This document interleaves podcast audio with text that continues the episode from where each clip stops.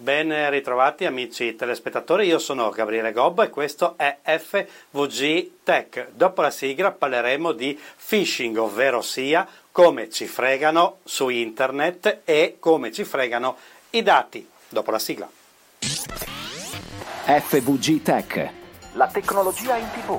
Un programma di Gabriele Gobbo. Ogni settimana una nuova puntata con ospiti nazionali e internazionali. Ben ritrovati in studio, io sono Gabriele Gobbo. Oggi cercheremo di capire come il phishing, che letteralmente potremmo dire significa andare a pesca e magari anche di allocchi, perché quel sistema attraverso cui ci rubano i dati, ci imbrogliano, spesso rubano del denaro e tutto questo attraverso i nostri dispositivi, soprattutto insomma, è iniziato a circolare fortemente con l'avvento delle email, oggi ovviamente circola eh, negli sms, sulle chat di Whatsapp, insomma tutti i modi possibili e immaginabili per contattarci sono utili ai malintenzionati per tentare di fregarci o di truffarci, ma il phishing ha delle caratteristiche, ovvero sia generalmente sono dei messaggi che simulano eh, di essere qualcun altro, una banca, l'INPS, qualcuno che ci deve dare qualcosa, restituire qualcosa che vuole qualcosa anche ai nostri parenti, amici di parenti, amici, conoscenti, il negozio sotto casa, insomma, davvero tantissime occasioni e mittenti che tendono a volerci fregare in che modo? Attraverso un link, attraverso la richiesta di regolarizzare una posizione, attraverso la vincita di qualcosa, un super sconto perché abbiamo visto, abbiamo vinto un telefonino perché un pacco non ci è arrivato. Ma come proteggersi? Come proce- proteggerci?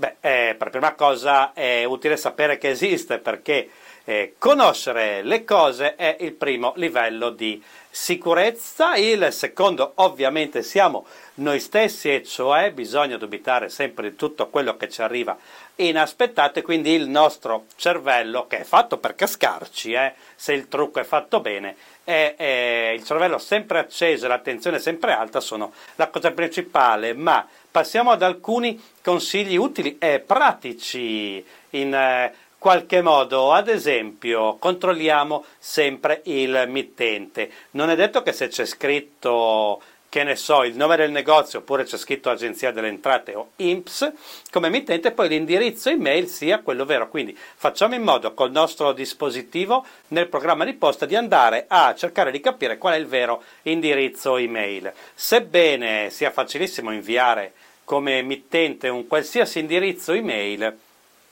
di solito insomma, vengono utilizzati degli indirizzi inventati che magari sono agenzia delle entrate, chiocciola, il pezzo dopo la chiocciola è importantissimo perché potrebbe esserci scritto eh, cippalipapernacchia.com è ovvio no? che non è l'indirizzo vero al di là che eh, l'agenzia delle entrate se abbiamo un problema non ci manda un'email ma prestiamo attenzione anche a come è scritto questo mittente. Generalmente magari vengono utilizzati, acquistati per sembrare vere dei domini che possono essere agenzie dell'entrata magari, oppure agenzia dell'entrata singolarmente, oppure polizie o pulizie eh, italiane o degli stati, oppure europea, insomma, oppure invece che INPS eh, cioè c'è scritto INPS invece che INPS, invece la N della M, oppure ci sono nomi e cognomi scritti male. Insomma, se eh, il phishing arriva dall'altra parte del mondo, spesso con l'italiano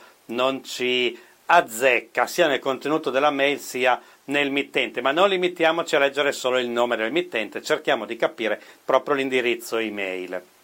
Spesso ci salva già quello. Ma abbiamo detto che una delle cose più pericolose del phishing sono i link, che sono quelle aree del messaggio che se cliccate portano a un sito web. Poi parleremo anche dei siti web contraffatti. Allora, che ci arrivi un'email un sms, un messaggio su un social network, un eh, whatsapp o qualsiasi altro modo per contattarci, qualsiasi messaggio che ci arriva, facciamo attenzione al link. Io sconsiglio di cliccare qualsiasi link, soprattutto quando i messaggi sono inaspettati. Se ci aspettiamo da un cliente, da un amico, da un parente, ci dice ti mando un'email, ti mando un sms con un link per visitare un sito, se ci avvisa prima o per lavoro lo stiamo aspettando, magari clicchiamoci. Ma se no non clicchiamo mai. Ma anche lì facciamo Attenzione, se la nostra banca ci manda un sms con scritto clicca il link per regolarizzare una posizione, punto primo, non ci mandano mai un sms di questo tipo, se ci sono dei problemi ci chiamano oppure lo troviamo sul nostro home banking. Quindi il consiglio, quando un nostro servizio ci manda un messaggio per regolarizzare qualcosa con urgenza o altro, non clicchiamo il link che c'è nel messaggio, Andiamo su un browser, su un programma per navigare su internet, digitiamo www.nomedelabanca.it o l'indirizzo vero che conosciamo dell'home banking, facciamo l'accesso e cerchiamo di capire se lì dentro c'è una notifica. E ovviamente non ci sarà nessuna notifica uguale se vi arriva un messaggio dal vostro social network preferito o da un amico. Non clicchiamo mai sui link. Se invece ci capita di rispondere al telefono, cliccare per sbaglio su un link o scambiare un po' di messaggi mail con chi sostiene di voler avere le nostre cose, ci siamo cascati, quindi il passo successivo è estrapolarci delle informazioni. Quindi, qualsiasi cosa succeda, anche alle telefonate che sembrano vere, se non le abbiamo prima verificate con l'ente o il parente, se è vero che ci ha chiamato, magari mettiamo giù, chiediamo che ci richiamino e non forniamo mai informazioni personali. Chi ci deve contattare per un problema, per darci dei soldi o per farci uno sconto, ce li ha già i nostri dati, se non li ha ovviamente è un truffatore. Non divulghiamo mai informazioni personali o finanziarie. Se, ti, se ci chiedono dati bancari assolutamente mai o anche non diamo dati come il codice fiscale, la partita IVA, eccetera, sebbene si trovi di tutto online, noi non diciamo niente, né al telefono né via email, non mandiamo questi dati tutto al più e soprattutto se ci chiedono le copie dei documenti, non mandiamo le scansioni assolutamente. Dobbiamo anche dubitare se il messaggio proviene da fonti che sembrano attendibili. Per partito preso non diamo mai le nostre informazioni personali. Se dall'altra parte non le hanno, difficilmente devono regalarci dei soldi o gli dobbiamo dei soldi. Dopodiché abbastanza semplice. Usiamo dei software di sicurezza antivirus, anti-phishing, anti-spam, e ce n'è di vario tipo, gratuiti, non gratuiti, a pagamento, insomma ormai i costi sono molto bassi. Anche qui rivolgiamoci a marchi conosciuti, magari facciamo una navigata su Google su qualche articolo che parla di eh, programmi di questo tipo e quando li abbiamo installati teniamoli sempre aggiornati. E in tutto in generale aggiorniamo sempre il nostro smartphone, il nostro computer e il nostro software perché man mano che le nuove versioni escono sono sempre più sicure. E poi cerchiamo un filtro anti-phishing, ce n'è tantissimi, alcuni sistemi ce l'hanno già eh, installato, è nativo, bisogna solo attivarlo e poi ad esempio i servizi di posta elettronica come Gmail e alcune tipologie di account ma ormai piano piano quasi tutti nelle impostazioni c'è il filtro per i link cosa succede?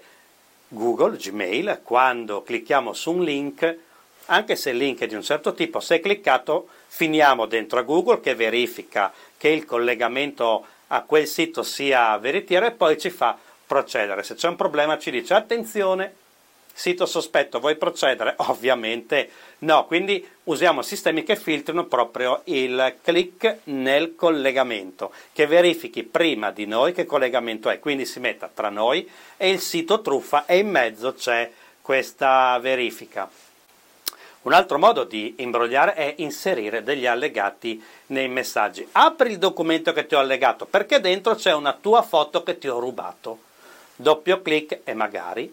È un software che si installa nel nostro dispositivo, un virus o peggio ancora un trojan, è sempre una specie di virus ma che penetra il sistema e fa delle cose, oppure un CryptoLocker che ci blocca tutto il dispositivo. Quindi anche in questo caso il consiglio è sempre quello, se non ci aspettiamo di ricevere un allegato e se qualcuno non ci ha detto guarda che ti devo mandare qualcosa e sappiamo chi è, conosciamo quella persona, non apriamo mai gli allegati.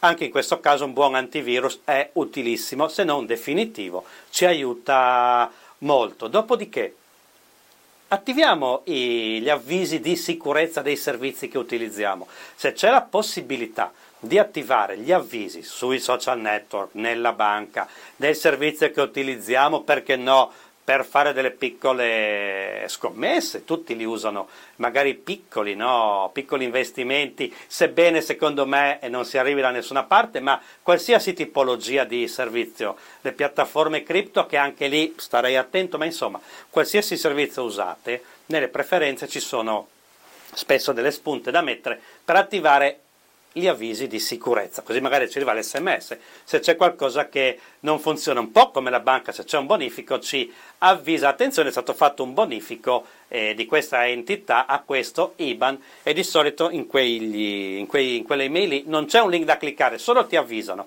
se già nell'avviso c'è un link lasciamo perdere. E dopodiché monitoriamo sempre gli account. Magari se ci dimentichiamo, usiamo poco Facebook ma abbiamo un account, ogni tanto entriamo a vedere che non sia successo qualcosa di sbagliato. E poi ovviamente eh, quando riceviamo un avviso di phishing, o meglio, un avviso di qualcosa che però è phishing, se è un'email segnaliamola come spam, blocchiamola.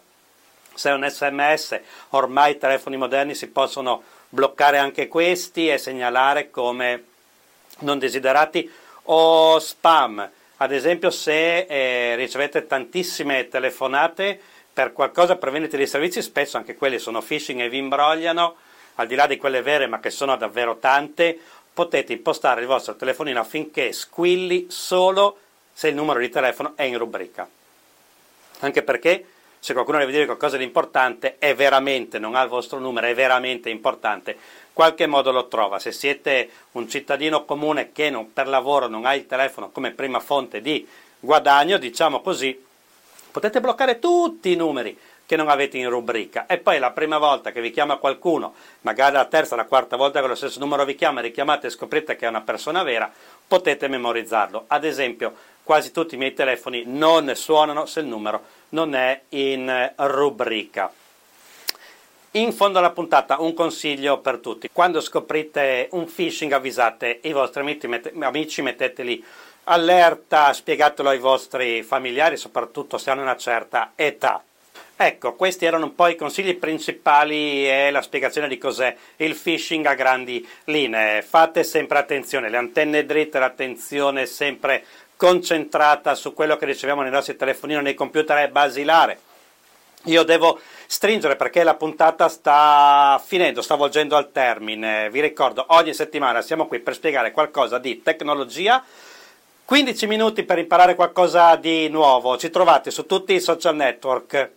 Abbiamo trattato i temi della sicurezza altre volte, trovate le puntate su fvgtech.it, siamo a 150 puntata più, puntata meno, ci eh, arriveremo a 200 tra non molto. Io ovviamente sono Gabriele Gobbo. Buttatevi il telecomando, non cambiate canale, rimanete qui con i programmi dopo di noi e se volete imparare ancora qualcosa di tecnologico o di digitale, ci vediamo la prossima settimana. Come avrete visto abbiamo delle puntate con degli ospiti esperti che mi aiutano a rispondere ad alcune domande e certe volte ci sono solo io.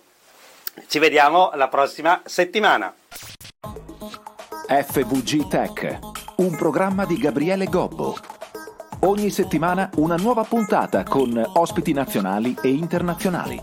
Guarda il programma on demand su web, YouTube, Facebook e tutti i social network. www.fvgtech.it